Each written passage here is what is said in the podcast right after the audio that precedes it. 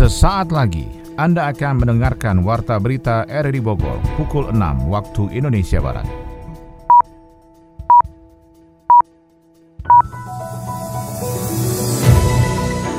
Selamat pagi dan salam jumpa. Kami kembali hadir dalam Warta Berita pagi ini, Kamis 29 April 2021. Siaran ini bisa juga Anda dengarkan melalui audio streaming di aplikasi RRI Play pada perangkat smartphone Anda dan juga bisa Anda dengarkan melalui Radio Tegal Beriman, Kabupaten Bogor, Jawa Barat. Berita utama hari ini adalah pemerintah Kota Bogor meniadakan sholat id tingkat kota. Sholat id diperkenankan untuk diselenggarakan di wilayah dengan pembatasan kapasitas maksimal 50%, tetapi di tingkat kota ditiadakan. Satpol PP Kabupaten Bogor akan menutup tempat hiburan malam yang nekat beroperasi pada bulan Ramadan. Sedangkan di dalam, kalau semuanya di jalan mau ngapain? Saya rasa bukan berarti dianggap rawan yang di dalam tidak juga, tetapi perlu ada pengawasan. Harga LPG 3 kg di Sukajaya dan Nanggung Kabupaten Bogor dijual spekulan hingga Rp50.000. Memang betul di lokasi pasarnya kan sampai 65 ribu, 45 ribu. Nah ini kita turun kemarin, tapi baru terserap sekitar 230 besok ke Sukajaya lagi. Inilah Warta Berita RRI Bogor selengkapnya.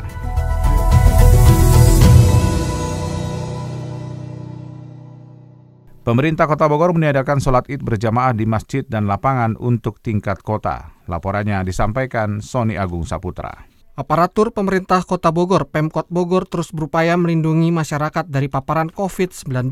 Upaya memutus mata rantai penyebaran virus itu juga berlangsung dengan meminimalisir kerumunan saat melakukan ibadah. Wali Kota Bogor Bima Arya menjelaskan untuk membatasi penularan COVID-19 maka dilakukan cara untuk mencegah klaster baru. Untuk itu pencegahan penularan COVID-19 di tempat ibadah berlangsung selama Ramadan dan Lebaran. Menurut Bima Arya, sholat id untuk tingkat Kota Bogor ditiadakan untuk mencegah kerumunan, sedangkan untuk tingkat kecamatan dan kelurahan menyelenggarakan dengan prosedur kesehatan ketat. Menyepakati untuk meningkatkan pengawasan kapasitas di rumah ibadah, baik taraweh maupun nanti di sholat id. Sholat id diperkenankan untuk diselenggarakan di wilayah dengan pembatasan kapasitas maksimal 50%, tetapi di tingkat kota ditiadakan. Jadi biasanya di tingkat kota ada penyelenggaraan sholat id ya, biasanya di balik kota atau di budaya. Tahun ini ditiadakan, ini nanti diselenggarakan di tingkat lokal saja. Sementara itu, Ketua DPRD Kota Bogor Atang Trisnanto mengungkapkan semua prosedur kesehatan harus berlangsung di semua tempat ibadah saat menyelenggarakan ibadah sholat id. Selain itu juga memperbanyak tempat ibadah agar memberikan kesempatan masyarakat dalam sholat Idul Fitri 1442 Hijriah. Satuan Polisi Pamong Praja Kabupaten Bogor akan menutup tempat hiburan malam yang nekat beroperasi pada bulan suci Ramadan. Yofri Haryadi melaporkan. Setelah melakukan sidak ke sejumlah tempat hiburan malam pada bulan Ramadan, jajaran Pol PP Kabupaten Bogor berharap upaya serupa juga dilakukan unit Pol PP di kecamatan yang ada. Kepala unit Pol PP Kecamatan Cisarua Muhtar mengakui kawasan puncak masih menjadi lokasi yang ramai pada sore hingga malam hari. Keramaian itu pun terlihat dari aktivitas kendaraan yang melintas pada jalur jalur wisata itu. Kepala Unit Pol PP Cisarua Muhtar juga mengungkapkan apabila operasi di bulan Ramadan juga melibatkan peran aktif dari pemerintah desa setempat. Mengingat aktivitas warganya tidak hanya di sepanjang jalan raya saja, namun juga di kawasan pemukiman yang jauh dari jalan raya. Ada larangan untuk giat kerumunan seperti buka bersama atau sahur bersama. Namun sepanjang peserta yang berada dalam kerumunan adalah warga yang dikenali, unit Pol PP Cisarua tentunya tidak akan langsung menjangkau dan memberi memberi tindakan kepada mereka. Titik rawan juga Pak. Di samping titik rawan pun juga tetap bahwa di desa itu jangan tinggalan karena mereka semuanya ada di dalam. Yang di jalan mah sifatnya hanya kendaraan. Itu mah sebetulnya dengan lantas bukan tidak terlalu berdampak. Kan banyak Pak petugas.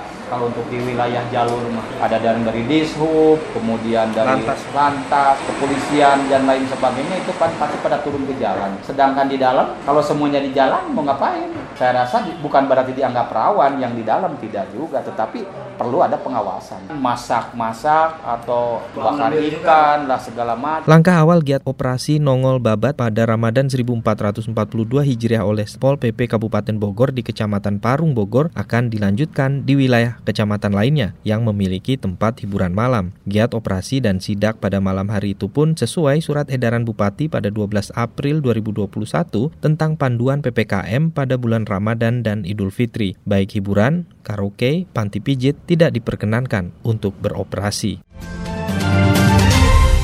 Polresta Bogor Kota selama dua pekan Ramadan menangkap sedikitnya 10 orang pelaku tawuran dengan senjata tajam dan perang sarung. Sony Agung Saputra menyampaikan laporannya. Tim Kujang Polresta Bogor Kota melakukan pengungkapan kasus tawuran saat Ramadan 1442 Hijriah. Dalam pengungkapan selama dua pekan Ramadan ini, kepolisian menangkap sedikitnya 10 orang pelaku tawuran dengan senjata tajam dan perang sarung. Berdasarkan data Satreskrim Polresta Bogor Kota, perang sarung ini terjadi saat malam hingga menjelang sahur. Biasanya masyarakat remaja berkumpul untuk melakukan perang sarung dengan sebelumnya mempersiapkan alat sarung yang diikat menyerupai cambuk untuk melukai lawannya. Kapolresta Bogor Kota Kombes Pol Susatyo Purnomo Condro mengungkapkan penangkapan ini merupakan komitmen pihaknya untuk menciptakan suasana aman dan kondusif selama Ramadan 1442 Hijriah. Kami dari Polresta Bogor Kota menyampaikan informasi kepada masyarakat berhasil menekan selama dua minggu ini zero tawuran atas upaya giat dari tim Kujang, tim Bajra. Dua minggu ini kami berhasil menekan dan ini adalah senjata tajam yang berhasil kami sita selama operasi. Baik itu ada yang pemiliknya sebagai tersangka atau yang ditinggal lari oleh para pelaku. Selanjutnya pelaku mendapatkan pemeriksaan dari kepolisian untuk dapat mengungkap jaringan yang lebih besar lagi dari tawuran dan perang sarung yang marak saat Ramadan kali ini. Patroli tim Kujang Polresta Bogor Kota juga akan terus berlangsung selama bulan Ramadan untuk menekan angka kriminalitas di tengah masyarakat melakukan ibadah di bulan penuh barokah ini.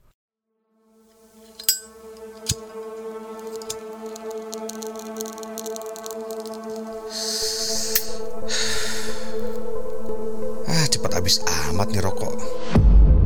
Buang ah. Membuang puntung rokok yang masih menyala secara sembarangan dapat memicu terjadinya kebakaran.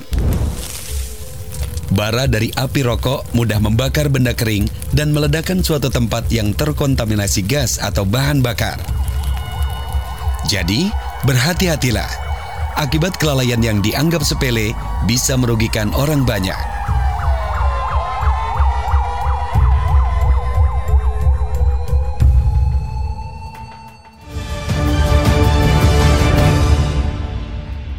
Wakil Presiden Maruf Amin menyebut transaksi produk halal melalui perdagangan elektronik pada Mei hingga Desember 2020 tumbuh 49,52 persen. Sementara Menteri Pariwisata dan Ekonomi Kreatif Sandiaga Salahuddin Uno memastikan ekonomi digital bertumbuh positif selama pandemi COVID-19. Dua informasi itu terangkum dalam Info Ekonomi bersama Adi Fajar Nugraha. Wakil Presiden Maruf Amin mengatakan kinerja ekonomi syariah Indonesia tahun 2020 masih lebih baik ketimbang ekonomi secara nasional. Pasalnya, kontraksi ekonomi syariah tercatat hanya sebesar 1,72 persen, sedangkan ekonomi nasional minus hingga 2,07 persen. Menurut Wapres, kinerja ekonomi syariah di masa pandemi didorong oleh beberapa sektor prioritas dalam rantai nilai halal, terutama sektor pertanian dan makanan halal yang masih tumbuh positif.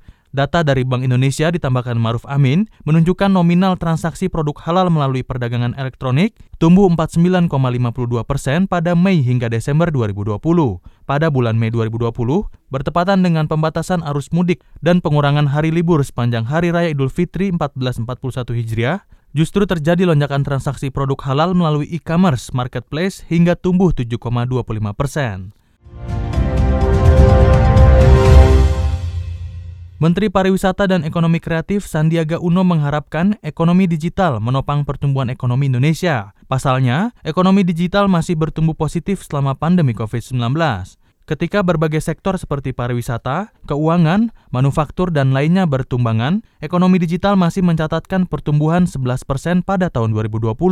Untuk mendorong itu, ia menyebut pemerintah harus menciptakan ekosistem ekonomi digital yang menopang pertumbuhan. Apalagi studi Google memprediksikan ekonomi digital Indonesia bakal menembus 124 miliar US dollar atau 1.798 triliun pada tahun 2025. Saat ini, ekonomi digital Indonesia mencapai 44 miliar US dollar atau 638 triliun. Menteri Keuangan Sri Mulyani juga mengamini hal tersebut. Ia menilai pandemi COVID-19 mempercepat transformasi ekonomi digital di Indonesia. Namun selama ini kerap kali berjalan lambat karena terbatasnya infrastruktur dan keterbatasan akses internet ke pelosok tanah air. Saat ini saja, masih ada 12.377 lokasi di Indonesia yang belum mendapat akses internet, mulai dari desa, puskesmas hingga ke sekolah. Maka dari itu lanjut Menteri Keuangan, pemerintah berusaha mempercepat pembangunan infrastruktur dari jaringan internet. Pemerintah juga memberikan dukungan anggaran untuk mengakses internet dari infrastruktur yang sudah dibangun. Pemerintah Kota Bogor berupaya menjaga daya beli masyarakat dan mendorong sektor UMKM untuk kembali bangkit dari masa sulit akibat pandemi COVID-19. Kembali Adi Fajar Nugraha melaporkan.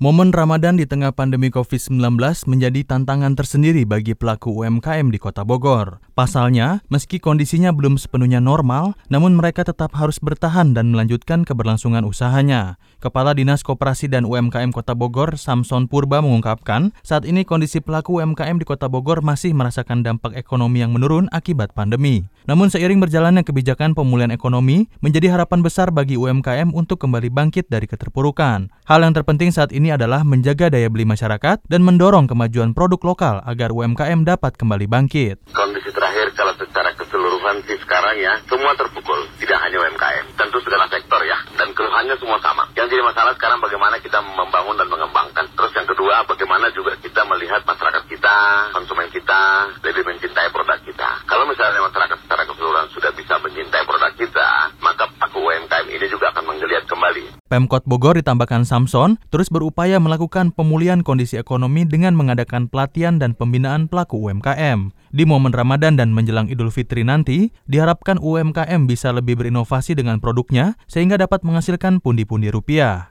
Tentu kita akan ada kegiatan-kegiatan dalam membangun UMKM. Bisa itu kegiatan pelatihan, bisa itu kegiatan bantuan permodalan. Kita sedang cari skamanya yang paling tepat. Permodalan seperti apa sih yang kita berikan? Tentu tidak mungkin dalam permodalan tentu uang, tidak. Tentu kita kasih dalam permodalan misalnya pengadaan bahan baku, Sektor UMKM menjadi salah satu sektor yang berdampak cukup hebat akibat pandemi COVID-19 di Indonesia. Namun masa sulit ini menjadi momen yang tepat bagi pelaku UMKM untuk memperbaiki produk ataupun layanannya menjadi lebih berkualitas sehingga banyak dilirik konsumen. Kelangkaan LPG 3 kg di wilayah pelosok di Sukajaya dan Nanggung, Kabupaten Bogor dimanfaatkan spekulan dengan menjual nyaris Rp50.000 per isi ulangnya. Berikut laporan Yofri Haryadi. Mengantisipasi kelangkaan dan mahalnya LPG bersubsidi 3 kg di wilayah pelosok Kabupaten Bogor, Hiswana Migas bersama dengan BPBD Kabupaten Bogor melakukan penjangkauan distribusi gas LPG 3 kg ke pasar tradisional dan warung kelontong. Caranya dengan membuka posko untuk tukar tabung gas LPG bersubsidi di lokasi pelosok seperti Kecamatan Sukajaya dan Nanggung Kabupaten Bogor. Kepala BPBD Kabupaten Bogor Yani Hasan menjelaskan saat ini di wilayah pelosok di Sukajaya dan Nanggung kelangkaan LPG 3 3 kg dimanfaatkan para spekulan menjual dengan harga nyaris Rp50.000 per isi ulangnya. Harga isi ulang yang ditawarkan itu pun masih berkisar 16 hingga Rp20.000 per tabung dan diprioritaskan kepada pengguna rumah tangga sehingga konsumen hanya dibatasi satu tabung saja untuk isi ulang pada posko tersebut. Operasi pasar per tabungnya yang 3 kilo itu harganya 16.000. Kemarin sudah digeser juga di tempat di Nanggung tapi tetap banyak berita memang memang betul di lokasi pasarnya kan sampai 65 ribu, 45 ribu. Nah ini kita turun kemarin, tapi baru terserap sekitar 230 besok ke Sukajaya lagi dengan harga 16 ribu. Sudah kita upayakan berbagai macam nih, malah ada luar biasa. Di sisi lain, Himpunan Wiraswasta Nasional Minyak dan Gas Bumi Hiswana Migas Bogor menambah 50% stok LPG bersubsidi dari 244 tabung setiap pengiriman ke wilayah Bogor. Berdasarkan data Hiswana Migas itu pun diketahui jumlah pengiriman gas melon di kota dan kabupaten Bogor berjumlah sekitar 224 ribu tabung gas LPG 3 kg dan disebar ke 92 agen serta 400 pengecer di kota dan kabupaten Bogor. Memasuki bulan Ramadan ini, kuota LPG LPG 3 kg untuk wilayah Kabupaten dan Kota Bogor 4,3 juta tabung, sementara permintaan bertambah menjadi 4,5 juta tabung. Assalamualaikum warahmatullahi wabarakatuh. Saya Heri Cahyono, anggota DPRD Kota Bogor dari fraksi Partai Golkar, mengucapkan selamat menjalankan ibadah puasa Ramadan 1442 Hijriah bagi seluruh umat Islam pendengar RRI Bogor. Semoga kita mendapatkan berkah dan pahala Ramadan untuk perbaikan diri dan kemaslahatan umat manusia. Wassalamualaikum warahmatullahi wabarakatuh.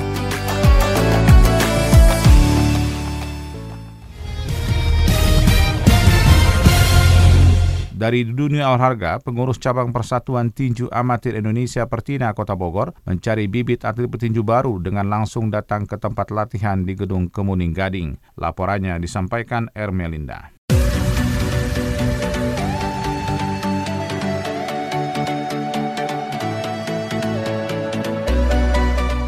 Pengurus Cabang Persatuan Tinju Amatir Indonesia Pertina Kota Hujan Bogor tidak akan mengendurkan langkahnya untuk mencetak petinju-petinju baru yang handal. Hal tersebut dilakukan untuk meraih prestasi Kota Bogor di berbagai event. Salah satunya Pekan Olahraga Provinsi Porprov ke-14 Jawa Barat 2022.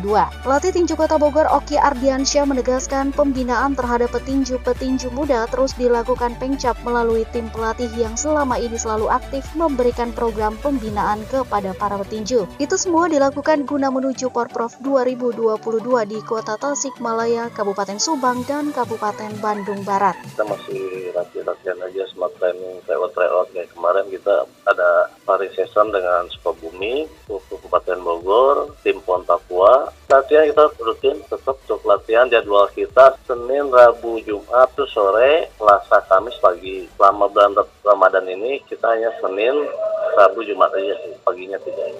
Selain pembinaan yang terus dilakukan, Oki juga menjelaskan pihaknya juga terus mencari bibit atlet petinju baru dengan sistem yang menarik, yaitu siapa saja yang ingin menjadi atlet bisa langsung datang ke tempat latihan di Gedung Kemuning Gading, Kota Bogor. Oh, sekarang ini kita belum ada penjadian sih, jadi kita yang lima orang yang datang aja, yang mau, kalau benar-benar yang mau jadi atlet, kita latihan. Cina ya, yang benar-benar tinggal datang aja tanpa bayar apa-apa. Kok pernah ke sekolah-sekolah jaring sekolah-sekolah sempat sampai satu kota Bogor itu sampai ada 300 lebih juga.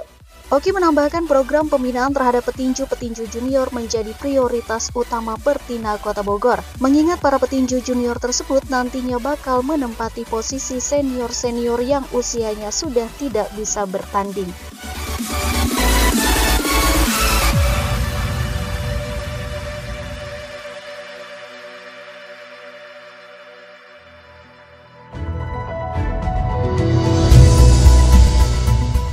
Demikian akan informasi yang kami hadirkan dalam Warta Berita di edisi hari ini. Sebelum berpisah, kembali kami sampaikan berita utama. Pemerintah Kota Bogor meniadakan sholat id tingkat kota. Satpol PP Kabupaten Bogor akan menutup tempat hiburan malam yang nekat buka pada bulan suci Ramadan. Harga LPG 3 kg di Sukajaya dan Nanggung Kabupaten Bogor dijual spekulan hingga Rp50.000 Siaran ini bisa Anda dengarkan kembali melalui podcast audio di Spotify, Anchor, Hotel, dan Google Podcast. Saya Maulana Starto, mewakili kerabat kerja bertugas mengucapkan terima kasih atas perhatian Anda. Selamat pagi, sampai jumpa.